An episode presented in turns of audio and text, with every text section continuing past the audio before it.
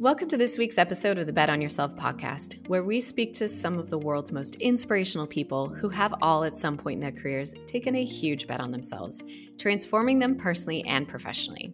Today, I am joined by Sage Kealohilani Quiamno, an award winning entrepreneur, speaker, and changemaker, and proud native Hawaiian, originally from the island of Oahu. She is a nationally recognized diversity, equity, and inclusion leader with experience in talent, diversification, retention, employment development, internal and external DEI communications, DEI training, data analytics, and global DEI strategy.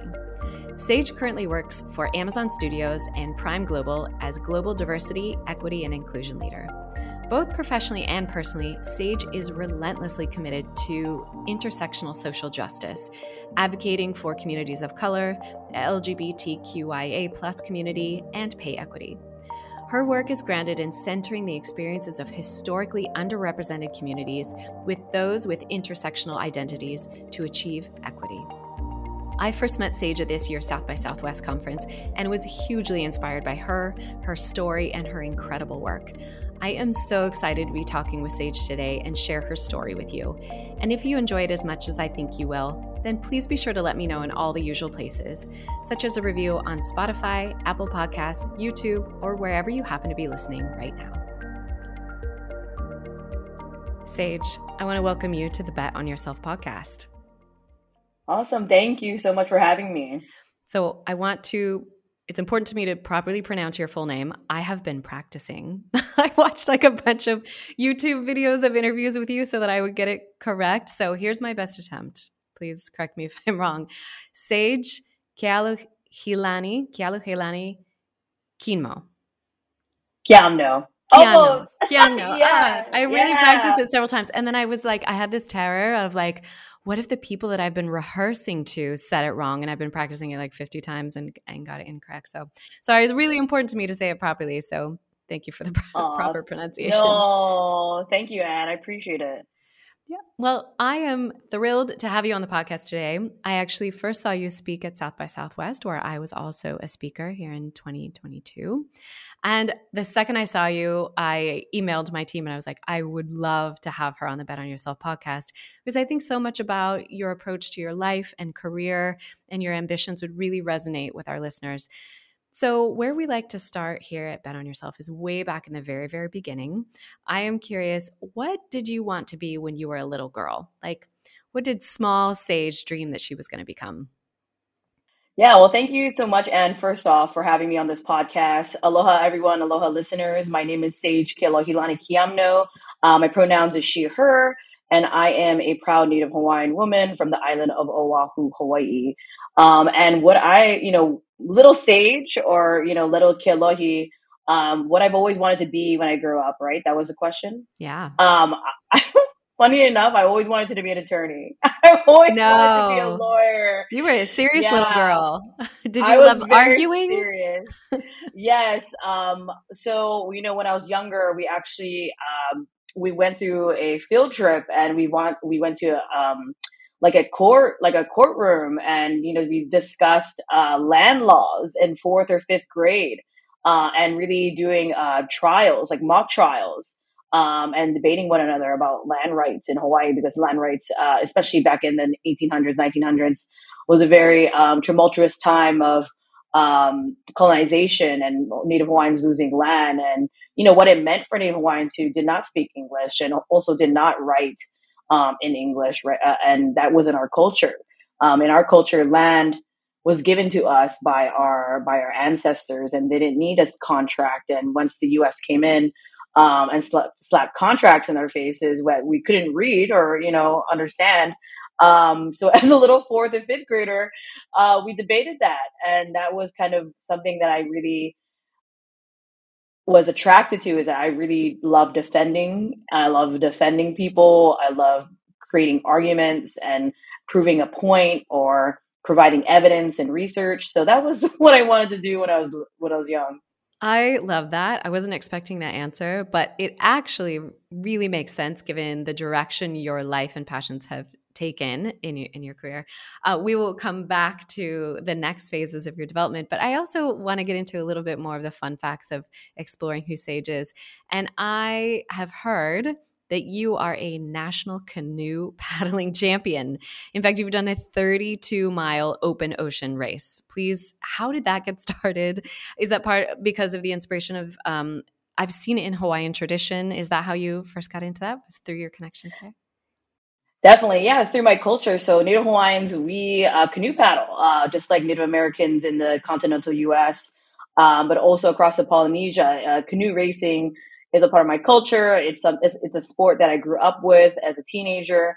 And when I moved to Seattle, Washington, uh, I found a Hawaiian canoe racing uh, club, and we gathered a team of of women, and we actually it's about six of us that flew down to Newport Beach, California, and we did the national, like the nationally famous race called the Catalina Race.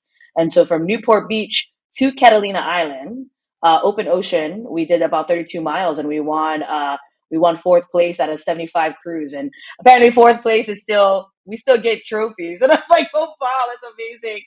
Um, and so out of 75 crews, we won fourth place. Um, and we were amongst the ranks of like really like top contenders, like the Tahitian teams. Um, and these women are like Amazonian, like this is their sport. They're like pros. Um, and the fact that we actually placed with them was a big deal. And so love canoe racing. It keeps me grounded into my culture. It's exactly what my ancestors did back in the day. Um, and it connects me to water because water is a big connection for Native Hawaiians. So yeah, I'm a really proud uh, paddler and has been a great, um, yeah, it's been a great grounding me- mechanism as I pursue my own, you know, just my life, but also my career. I think it's incredible. I'd love to hear about people's passions and hobbies, especially something at that level where it connects you to something deep inside your core. Um, at Google, I was there for 12 years. And one of my favorite parts of interviewing was sometimes I was um, challenged to assess one of our most important scores, which was your Googliness. And your Googliness score was just a reflection of can we see your passions, your quirks, your passion, your strength, your drive coming out in more than just your work or education? And so your mm. canoe championship would have scored high on the Googliness scale. I like that. Oh. I think it tells me a lot about you, right? Just in that one um, hobby that you have, I've learned so much about what's important to you and and ways that you like to express it. That's fascinating. um, so early in your career, you well before your career, you started your education uh, still there in Hawaii. You studied um, public relations and business marketing at the University of Hawaii. What attracted you to that major originally? Was that inspired by maybe that that fourth grade experience of of how you wanted to express yourself and represent your culture and community? You're correct. Um, you know, communications, public relations has always been fascinating to me, especially marketing, because how do you persuade people? Um, persuasion has always been very fascinating to me because it actually spurs people into action, right? Whether it's good or bad or what have you, right? And that was really uh, interesting to me, especially in high school. I was a, I was in speech and debate um, and competed in spe- uh, in debate uh, tournaments ba- uh, back in high school, but also in college. And you know how what are the methods of persuasion? Um, and I think communications public relations and marketing is always such a key driver that people really underestimate. Um, you know, when we thinking about political movements, social movements, PR marketing has branding has always been a part of it. Now we can see the, um, you know, now we can actually see the power of that just through social media and everything else. Uh, and that's why I got into comms is that I knew that I'm a strong communicator. Um, I really write well, but I also like communicating ideas and I'm a storyteller. Um, and the only, probably the only uh, subject was was probably that was the PR and the um, business marketing. So that's how I. That's why I decided to pursue that. I find it fascinating how these connectors throughout our life, there's some consistent elements that stay the same, and then the way in which we present that or or show up in our in our work, our community, uh, can evolve over time. And I find that fascinating about your career, especially in your early career. You tried on a lot of things. And I find this is the modern approach to careers. I'm about 10 years older than you. And um, that really didn't, people weren't moving and trying out as much in their early careers. I love to see this happening now because you learn so much about what you do and don't like, where it wake it wakes up new talents or interests that you didn't know you had. And um, so I wonder if you can walk me through the first couple years of your career because you did some really incredible things. And I also think it's interesting that you've had a full, full circle uh, with Amazon in your career as well. You started there early and now you're back there now. So just in those first couple of years, talk me through how you chose your opportunities and how you explored some of your talents um, by trying on different organizations. Yeah, yeah. And so, a context, everyone, I am an Aries woman. So, if anyone's into astrology, I'm an Aries woman and I'm a big risk taker. Um, I'm all about action. Um, and I'm all, all about taking a chance on an opportunity. And so, my approach, especially in college, through my internships, was like, okay, so what what interests me, um, and let me see what kind of opportunities I could see, uh, what I could take, but also what can I learn from them. Um, so, like, first was diving into public relations, working at an agency. Second was working in um, communications for a, you know for the governor for in politics. What does that look like? Um, and then yeah, right after college, decided to apply to the top probably four or five tech companies because tech, especially as a like a, a millennial, um, that really influenced me. And I knew that my spirit was rebellious. I knew I wanted to work fast. I knew I wanted to be in technology, and that's why I, I uh, applied at these tech companies. And uh, first was at Amazon doing PR for Kindle Fire, the Kindle Fire team at that time. Um, and yeah, I mean, my first experience out of out of college, and it was a whirlwind because not only was it um, a culture shock as a Native Hawaiian moving to the U.S. mainland, um, and that totally just Hawaii to Seattle. I think people always ask me, why did you do that? First off, they're like, why leave paradise for the rain? Why? Yeah. exactly. Um, but that was a great experience. Um, but I just knew that it was a large company and I went mm-hmm. to a Catholic school all my life and all girls Catholic school. Um, and I went to a large college, state college, but uh, it was tough for me to work in that environment where everything it, it, at that point in my life was new. Uh, and so I decided to leave Amazon and work at startups. So I worked at a couple of startups, um, focused in all different types of industries, whether it's women's organizations or real estate, um, because I wanted to work on smaller teams with bigger impact. Um, because I wanted to own, like I wanted to own my projects. I wanted to get credit for them and I wanted to work with no boundaries.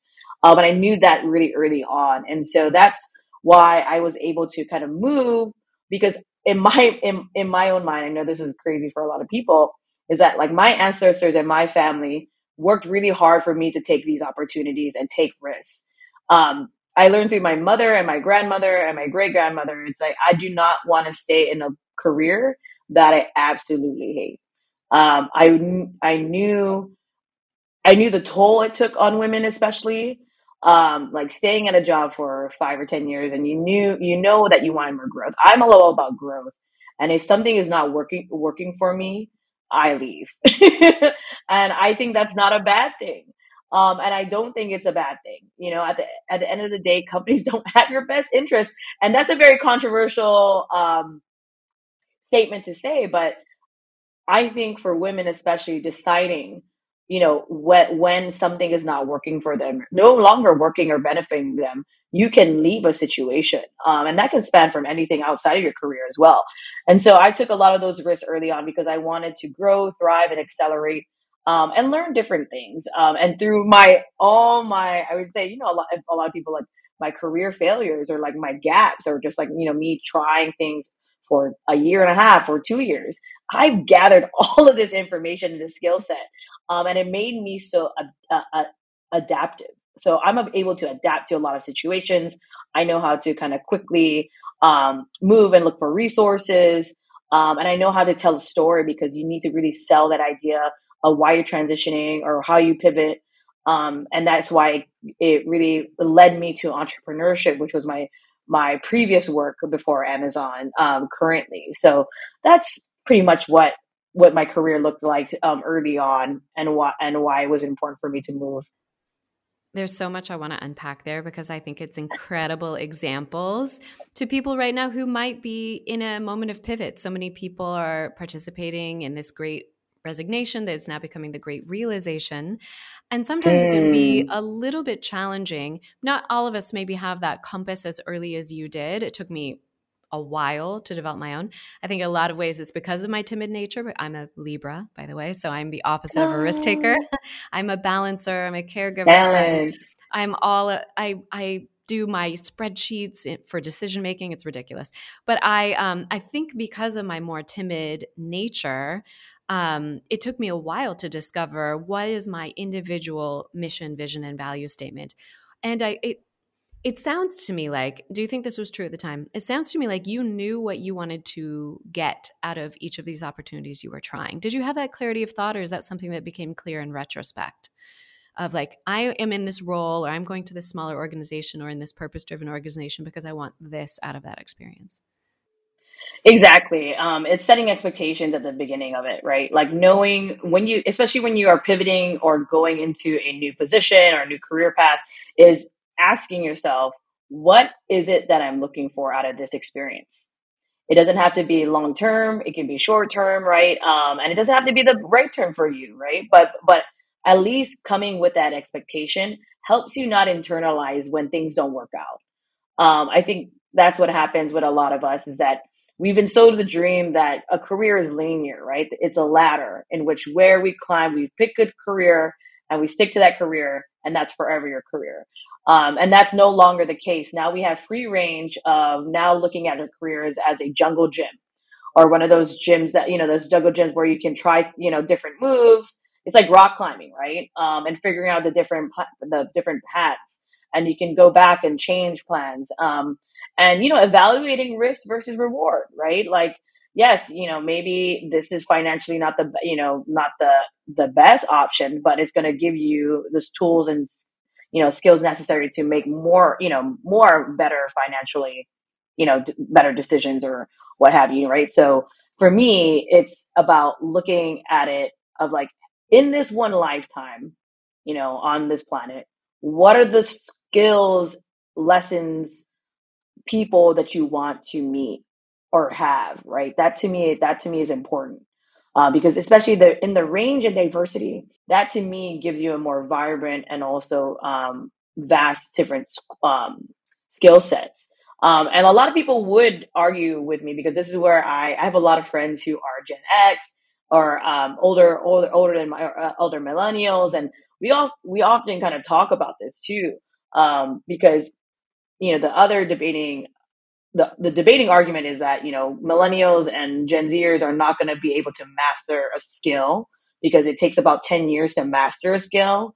Um, and so we need more folks who stick with a position and, and learn through the career path of a traditional career path for 10 years.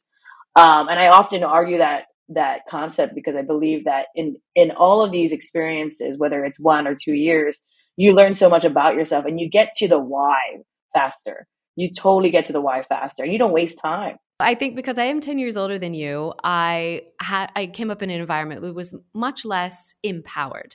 People felt um, that you had to stay for a long time. So I kind of I'm glad that my very first entry point into my career was Amazon as well. My I was straight out of university. I worked at Amazon from 2002 to 2005. So it was a different animal at the time that I joined, but I learned really really fast and it nurtured me out of this timid nature of mine and it taught me to be an entrepreneur.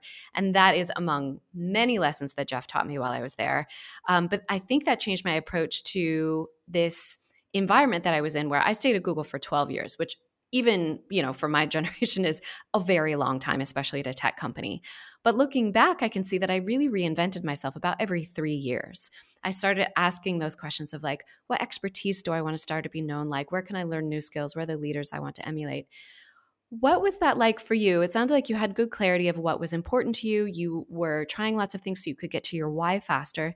Did you engage with and seek out mentors? Does anyone stand out to you as somebody who really helped shepherd you along as you were trying to learn as much and as fast as possible about yourself and what resonated with your purpose driven approach to your career?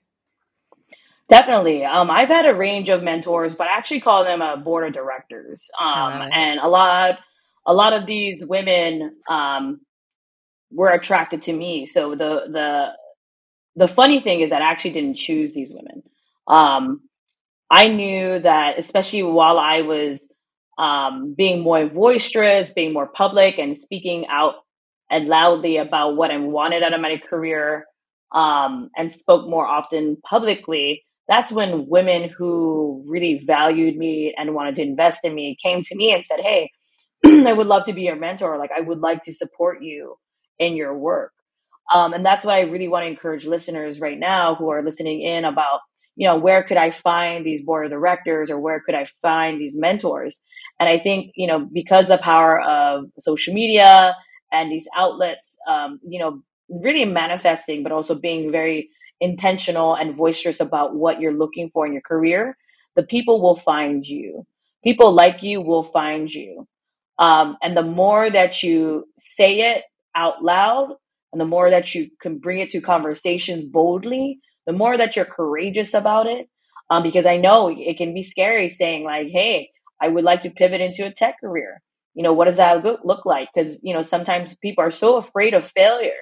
They don't even want to say it out loud right? Because it's like it's such a bold thing for them to say, but it's actually like it, it is bold, but we need to say it out into existence. So the people that we're looking for that need to support us uh, find us. And so throughout my career, um, I've always been uh, pretty public and uh, boisterous about what I was looking for in my next phase of, uh, in each phase of my career, especially when I was an entrepreneur. I leveraged LinkedIn um, and Instagram and um, did a lot of speaking engagements, um, which is scary because I grew up actually being very, really shy. I actually was very shy. Um, really? And yes, to the point where like, you know, cause I, so I grew up um, in a, in a Catholic school and eh, when you're about in kindergarten, so you're six or seven years old, they would actually have you read the liturgy in front of church. Oh. Like you barely don't know your ABCs and you're reading off of a, ancient you know, uh, text. Uh, ancient text, okay, and you don't even know what you're saying. Yeah. Um, and you know that that I mean, it was trauma, but it's out of that trauma and fear. Um, it forced me to, um, yeah, to read and speak publicly, um, and break through that fear. And so once I started publicly speaking, and people related to me, um, a lot of women who are older than me, who had um, long, more veteran careers, came to me and said, Hey, I know this is something that you love to do. And, You know, this is your, your mission, your values, your why. Let me and support you. So that's how I was able to obtain them. And, you know, and mainly they have been women. I love that. I, I, knew you would be a good fit for this podcast. I just knew it because we talk so much about that. About sometimes it's just the hardest part is just saying it out loud, breathing life into that dream so that other people can sponsor and mentor you and guide you who have been there before. And I really resonate to your journey of public speaking. I'd plan to come to this later in the conversation, but let's go there now because I came into public speaking very unintentionally. Um, but once I started it, same thing. A couple people in the audience came to me and gave me some tips, and then they recommended me to someone else. And then it became like this fuller thing. But I've always, even though I was painfully shy young, and it's still kind of, I'm, I'm very much an introvert by nature, even though I don't present myself that way. People assume I'm an extrovert. Um, I love being on a stage. When I was young, that was in like musical theater or whatever, how, whatever way I could get on a stage. Um, and now in my adult life, I, I love forwarding this education and sharing with other people. What was that path like for you? Was it? It sounds like it was more intentional in the beginning than my stumbling backwards into it. Um, was that had that always been a goal of yours? Did you enjoy a spotlight, or how did you? How have you grown it from from that very first stage of um, well i guess your first one was reading in church but um, how did it grow? How did how did the dots connect? Because i have a feeling it was probably nonlinear a little bit as well. Yeah definitely nonlinear yeah. Um, you know if you look at other great speakers uh, journeys doing this work um, like oprah or dr martin luther king jr a lot of them started at church because you had to uh, speak the word of god right? And so um, I was terrified and I hated it. I absolutely hated to be, I hated reading in class. I hated to, like, to be doing any public speaking from kindergarten to about fourth grade. Um, but then through that practice is that I knew at a young age, like I need to get over this. I said, I need to come overcome this fear. I can no longer have this cripple my life because this is something that's going to be reoccurring. Like I knew that. I knew that this was something that's going to prevent me from doing what I want to do because it's already happening at a very young age. I knew that somebody's going to ask me to speak one day. Um, and then about fifth grade, I had my teacher, Miss Tom, you know, I decided to run for school secretary and my, my fifth grade teacher, Miss Tom said, why are you running for secretary? We can run for president. And that was kind of my light bulb moment. I was like, that's that, you know, you're right. Um, and that in that year, I ran for school president of my of my middle school and became a school president. And through my, you know, um, student body um, activities. So in eighth grade, I be- became a student body of my, of my of that middle school, and then in high school, class president. I was a senator in in my University of Hawaii at Manoa. Um, and those being a part of student body helped me really communicate my ideas, my you know my my why of equity, you know, being the voice of the students, seeing the inequities within these schools and like also institutions in general. That forced me to talk, talk, you know, to speak publicly, but also formulate what the ideas are, right? What is, what is the community, like, what are you trying to communicate and what are, what are the arguments? Um, and why you need to convince an institution to treat their students better or what are we asking for, right? Um, and then also joining speech and debate. And debating was so interesting because um, that's when I started to really come into my own and bloom into um, loving the stage. You know, like I love the roller coaster feeling, like right before you're about to j- jump off of a roller coaster. Um, that is the feeling I get every time. It's an adrenaline rush right before you hit stage. But once you're on stage, for me, it's home it's like a living room to me. Like I actually feel more comfortable speaking on a large stage than I am like sometimes going to a very small intimate event sometimes because yeah, yeah, it's a, it's a it's a weird wonderful feeling and I feel like I am my most authentic self when I'm on a large stage um, speaking to hundreds uh, or thousands of people and so that was my journey was that it was a fear that I wanted to conquer. I was encouraged into positions that really helped me um, cultivate that skill set. Also gave me opportunities to practice. And through my entire, you know, career, um, I've been able to present, speak, um, just like at South by Southwest. And I have a huge speaking engagement coming up next year, which I'm excited to um, to do. So, but I have no announcements yet, but excited for listeners who are going to follow my journey. Uh, for sure, we, we will be tuning in. I can I love that. I agree. Bigger stages are less scary. I was on the biggest stage I've ever been on in South by Southwest this year. It was like a huge room. It was just after Jonathan Van Ness. I was like, I don't have a Netflix special. There's no way I can follow Jonathan Van Ness. No, thank you very much.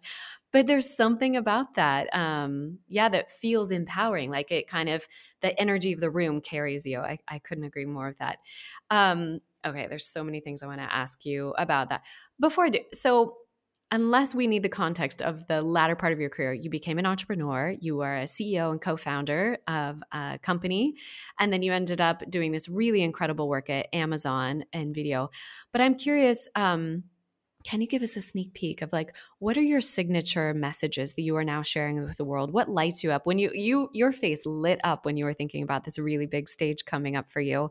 What are these topics and messages that people are seeking out from you and that gave you that glow that i just saw in your face that you're so excited to share with the world? What are the common themes yeah, some of the common things is inclusive leadership. So what does it mean to be inclusive? Um, that is a hot topic right now. DNI, diversity, equity, inclusion is definitely a something that folks are really excited to learn about. Um, just because I know that's a, a, a part of my a part of my superpower is that, especially culturally as a Native Hawaiian, being inclusive, making people feel like they belong, connecting, building community is something that I know that is um, my superpower. And a lot of companies are trying to crack that that nut. And they also it's a million dollar question because like how do we retain our talent? It is a competitive landscape in tech. And if people feel like they don't belong, they will leave now. Um, it's no longer a, you know, we're the best company, work for us. It's more so it's a candidate, you know, like I am I, especially if you're a person of color in in tech. you know, you are being um, you know, sought after for. And so you have the power. And so no longer is that going to be the um, the case. And so how are companies solving for that solution? But also what why um, another topic and theme is that you know talking about POC only spaces. Why is it important for for um, people of color, especially women of color, to have their own spaces? You know, number one is psychological safety. Two is building community with one another, especially when you experience social isolation, but also career isolation when you're the only. You know, you're the few, the the only, and like, how do you create connection and and see folks for for you for you? Because there's such a barrier that women of color face within their careers. Um, and so i'm excited to talk about these topics but the most um, people hire me mostly to talk about inclusive leadership so that leads us into you being an entrepreneur, that phase of your career where you were founding, you were the CEO. Some of our listeners have made have taken the plunge like I did. I, I left uh, Google about three and a half, almost four years ago now, to found my own company. It is a wild ride coming from another organization into founding one of your own. What are your top tips, especially among creating these environments that you just described, where people feel empowered to be their full self, where we have the psychological safety? How did you approach that as you were starting your own company? And then I'm curious your experiences in doing that in larger corporate environments, the different challenges and nuances to getting that right once you're trying to infiltrate that and permeate that is a better word permeate that throughout a larger organization yeah so uh, when i when we when i started uh, future for us it's a very small company. It was a startup. It's a social impact um, startup, and being an entrepreneur entrepreneur is like getting your MBA, and it's it is something that I feel that if you really want to challenge yourself and push yourself to get to the best version of yourself, entrepreneurship is it. Because when it comes to risk taking, talking about like really pushing yourself to a limit of like what can you produce, who are you as a person, how you show up in business and for your for your clients um, and risking it all. Um, entrepreneurship is definitely is not for the faint of heart, um, but it is a phenomenal experience that I am truly grateful that I had the opportunity to do. Um, a lot of people do not have the opportunity to be an entrepreneur and take that risk, uh, but it was a, a, a, such a great learning lesson. Um, and when you're at a small startup phase, I do get hired a lot from startups and small to mid-sized companies. And you know what does it mean to create an inclusive culture? Is one is to look at your your your company as a whole right? Like what are your diversity equity inclusion goals strategies and like what is and let's piece it out into different pillars right? One is like hiring and retaining. How are we hiring and retaining talent? How are we attracting and growing our talent? How are we creating an inclusive culture? And then how are we you know um, holding leaders um, accountable and how we how we creating engagement. And then three is the community engagement. I mean the fifth is community engagement. So like figuring out what your overall diversity equity inclusion pillars and your goals and then c- conquering them um, one by one right? Um, that to me is strategically how I, we would approach things and being intentional about the folks that you work with um, and intentional in the programming um, everything from people that you know consultants that we hire the people that we work with um, how we even design, you know, we were in, first off, like first year was a very event based, service based company. I like everything from design.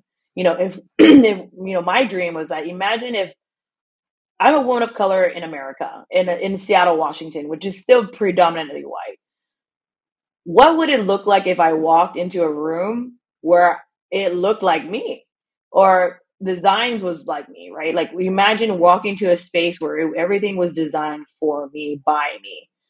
Um, and that was the experience that we wanted to create for our customer, for our clients, for our community members, um, because it creates a sense of, um, of psychological safety, um, healing, uh, especially when we talk about women of color in their careers, because there's so much trauma and a lot of um, a lot of trauma within that happens with a lot of women's careers. So besides that, I don't want to go on a rant here, but that is how um, startups and small companies can look at building an inclusive culture.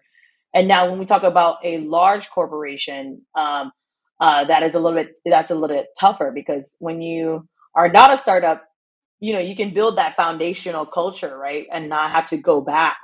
But a lot of these larger tech companies, you've been in the business for about twenty years, um, even though in this in the landscape of the Fortune 500 companies still relatively young. Um, you still need to walk back and really undo, unlearn, and destruct, you know, and really dismantle the structure in which you created um, that has been harmful, right? And then how do you start over? Yeah, I can't imagine. Um, I one, I'm so encouraged to hear that the majority of your clients were at that earlier stage. That gives me so much hope for the future that people recognize this as an essential part of their foundation building as they're getting going. So that warms my heart. And I am thinking back to my career because I did start in tech very, very early in the early 2000s and kind of watched it grow up in some intentional ways and some unintentional ways of just sort of making it up as we went.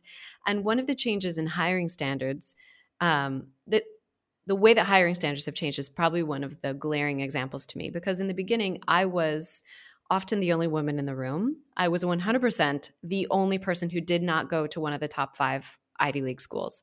I went to great schools. I went to University of Washington for undergrad and I went to Berkeley for my PhD studies, which I dropped out of to join Google.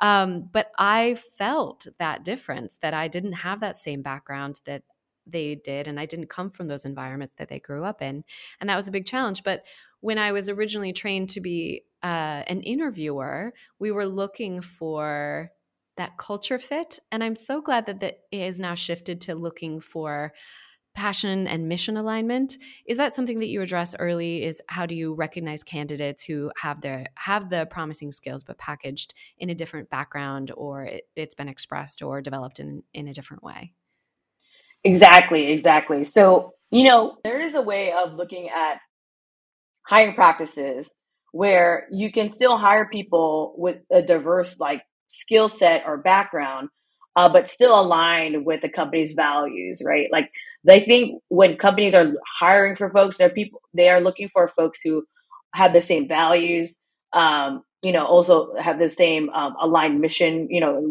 aligned leadership values um, and skill sets and it is, especially at an Amazon level, we are talking about some of the most intelligent, ambitious folks out there who are just like skilled problem solvers. These are people who are trying to solve problems.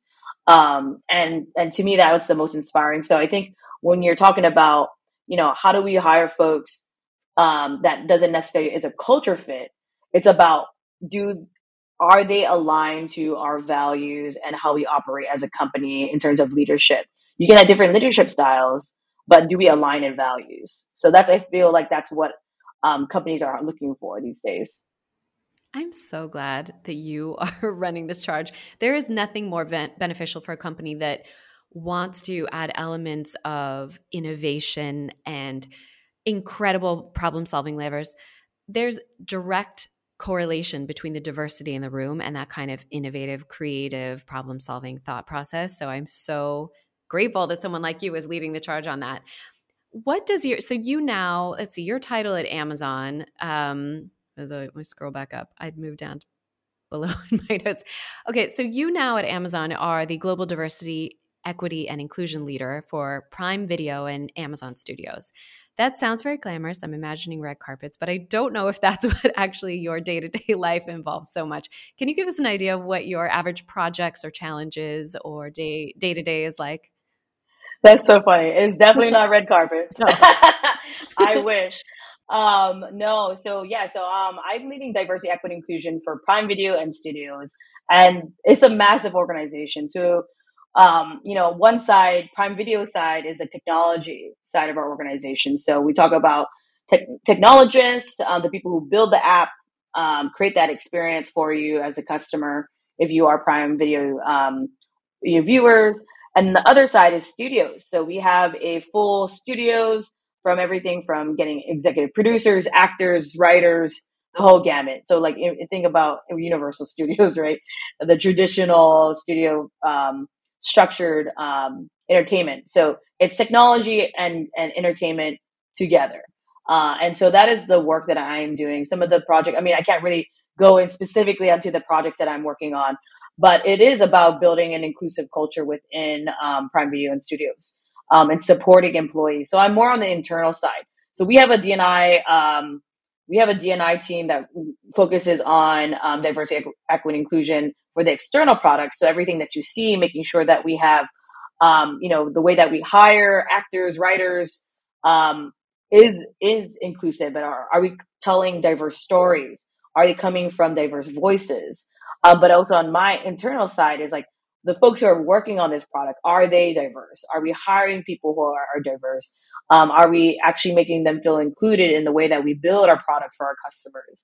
Uh, and it's creating that internal experience, uh, measuring them goals, holding leaders accountable. And that is a lot of my work. Incredible. Next time I come home to Seattle to visit my family, because they still live in Redmond, my parents and half of my siblings are still there. I would love to come see it because I can only imagine the way that the team has grown since I was in, er, in the original PacMed building. Um, yeah. And so I would love to kind of come and see the environment in this incredible environment that you're so dedicated to. Um, creating not only for the internal team, but the ripple effect of that is enormous. When we're more inclusive on those who are on the internal design strategy side of it, that ripple effect is huge. Um, so I'm just very excited about your work. And it is such a fun full circle moment for me to see Amazon growing up. um, but now in your career, you're also giving back. You're a mentor and example in so many ways, and you've also um, are now using that influence on boards. I know your membership in the board of directors for the Hawaii People's Fund is dear to your heart. I would love to hear more about that and the projects and um, things that you're doing through that organization. Yeah, thank you for mentioning that. I'm a proud board member of Hawaii People's Fund, and it is a fun. it's a fun to really uh, support uh, um, nonprofits out in in Hawaii and like on base, I mean trust based philanthropy. Um, and so what we do is that we raise funds and we redistribute out to the grassroots movement. So radical grassroots movement um, builders out in Hawaii that most foundations do not uh, fund. Um, we are we um, kind of we're flipping the script on philanthropy um, because a lot of philanthropic foundations have um, they distribute money, but it's restricted funds. And so what we do um, within our organization is unrestricted funds. And what that means is that we trust these organizations because they are the ones doing the ground, you know, on the boots on the ground work, especially in Hawaii. And, you know, we're the ones who support them when they need emergency funding or grant funding. We're the folks who do it. And we do it differently. Uh, we totally restructured the way that we do philanthropy, and which is really transformative in the work that we do, especially on a very values driven um, industry um, that is predominantly white, you know, um, and affluent. Um, what does it look like to be in philanthropy and be a Native Hawaiian ourselves? You know, imagine being um, a grassroots grassroots builder um, and receiving funds for somebody from somebody who looks like me, uh, who understands the culture, who understands the community, um, and that's what I'm excited about is that um, I'm actually flying to Molokai, Hawaii um, in about two or three weeks, and I will be meeting some of our grantees out there, um, re, pretty much um, re, uh, restoring some of the um, sacred areas of Molokai, which is a, a, a space who went through a lot of trauma and through colonization impact, because Hawaii is one of the most visited places on earth. and that takes a lot of resources from the land and then what does it mean to restore that land and keep, and keep keep it being regenerative, right? Because a lot of the times that we keep continue, I mean, we see it, right? Sustainability, and so that a lot of our work is focused on environmental sustainability. Um, you know, working for Native Hawaiian people and in, in, in, the health. Um, and I'm excited because we continue to fundraise. If you are a frequent like um, um, a visitor to Hawaii and you love Hawaii, it's been some of your best memories in Hawaii. I really encourage listeners to uh, donate and contribute directly to hawaiipeoplesfund.org. Um, we do incredible work, so we still have Hawaii to visit um, and learn from. And it's a beautiful place that we want to continue to have in the future. I have 1 million follow up questions to everything we've just talked about. But in the interest of respecting your time, I'm going to end with a final question, which is really two. One is what excites you about the future? Because you've done so many incredible things now. I'm curious what you're uh, excited to try on next. And how can we follow along? How can we follow along on your journey, connect with you online, social, etc.? Oh, I am so um, excited and looking forward to these young leaders. I am. I'm only. I'm 31 now, and I'm still considered a young leader. But the the young leaders in teenagers to early 20s, um, they are blowing my mind. The fact, the way that they are advocating, uh, the way that they're dismantling systems, the way that they're speaking up for themselves, um, mental health wise, in their families, in their communities. I'm blown away by them. And we don't say that enough. You know, I think a lot of our, as generations, we like to blame the next generation for things happening, but for them to carry this heavy burden, this weight of the world on their shoulders, um, but being more expressive, being more uh, emotionally intelligent, the more that they're being invested, you know, they're investing back into their communities and the, the way that they're trying to solve problems, I am just inspired. Um, and I, you know, I feel a weight on our shoulders as the elder generation um, that we've given them so much to deal with. But I think we have a future that will be led by um, young leaders who are just well more well equipped, but also uh, more more resources, and I'm excited for that. I'm sorry, what was your next question? Sorry. Yeah, how can we follow along with all of this? You're so purpose driven, you're so enthusiastic about it. And I imagine so many listeners want to participate, follow your example, and also support all these projects you have going on. What's the best way to connect with you and stay tuned for what you've got going on? Yeah, so follow me on LinkedIn. So definitely connect with me on LinkedIn, uh, Sage Quiamno um, on LinkedIn. Um, that is where all of my work is going to be promoted.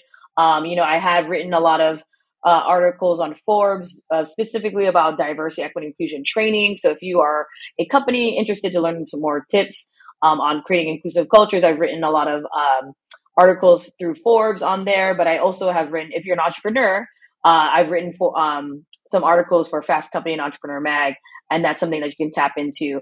Also, if you are a um, a company or organization who wants somebody like me to speak to your ERG groups, your employee resource groups, or to your leadership, I definitely would love to hear from you. So just contact me on LinkedIn. Incredible. Sage, thank you for sharing your wisdom, for inspiring everyone to recommit to their purpose and finding their mission and to sit in the front seat of their life and to really grab onto that steering wheel and drive. I, I found this conversation really inspiring. Thank you so much for being here. Oh, mahalo, and thank you.